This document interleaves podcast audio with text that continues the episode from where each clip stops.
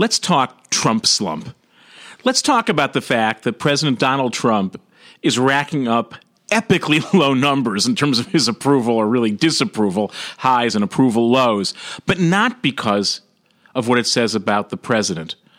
That's fundamentally a political issue. Let's talk about it because of what those numbers say about us. But let's have the data as long as we're going to do this.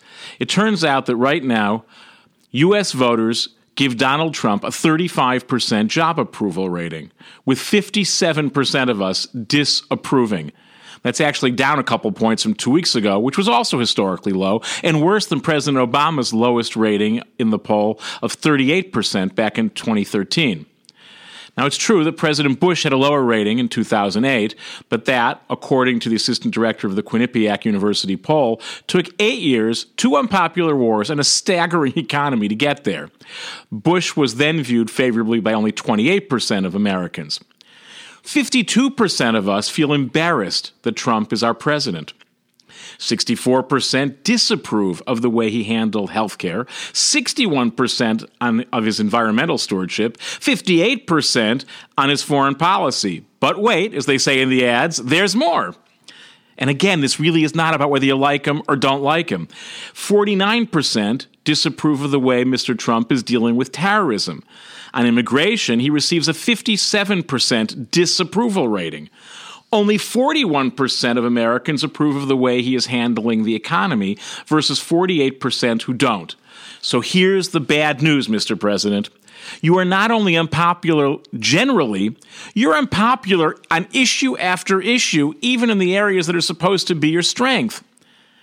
But here's the important part, and it's the part that speaks about us, not about him, because it's easy to kick a guy when he's down.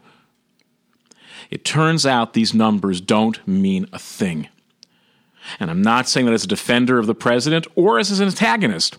They don't mean a thing, and they will not change, at least in the short term, his ability to function as president. What they, and that's simply because while people are really good at talking about what they don't like, about what they don't disapprove of, it's not at all clear that we're equally good at saying what we do want what we would approve of, and we're willing to go out and try and create for ourselves or demand that our government create for us. And I think that's the real story here. If I'm Donald Trump and I don't want to pay attention to these numbers, there's a part of me that knows I don't have to. And that's not on him, that's on us. How often is it easier to get angry at someone than it is to be happy with them? How often do we carry around slights and hurts for far longer than we're able to keep inside and nurture the good feelings and the joy of the things that have happened well for us. How quickly do we metabolize out of almost non existence the great thing that may have happened today, but walk around really annoyed about the thing that didn't go right? It turns out we are far better at diagnosing and holding on to the bad than we are the good.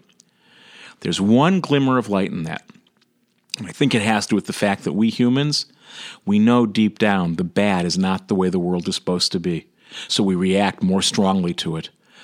We are actually set with a default for the good. The downside of that is it seems like it's so normal. We forget that normal is not the same as good. That normal is actually a constant variation and vacillation between great and far less than great. And as far as I can tell, while that's a beautiful statement about who we are as people, whose default setting is for the good and the positive, the cost of that is we so quickly metabolize away the great stuff that happens and are left with just the negative residue. So I think the challenge there is to work a little bit harder every time we're so good at saying what we don't like about the president. What would we want instead? What are we willing to build as an alternative? What are we willing to celebrate and build toward? That, in the end, is what would make approval ratings getting higher far more important than disapproval ratings getting higher. That is what speaks to our willingness to hold on to, celebrate, and build into the good with at least as much enthusiasm as we hold up and scream about what we think is not so good.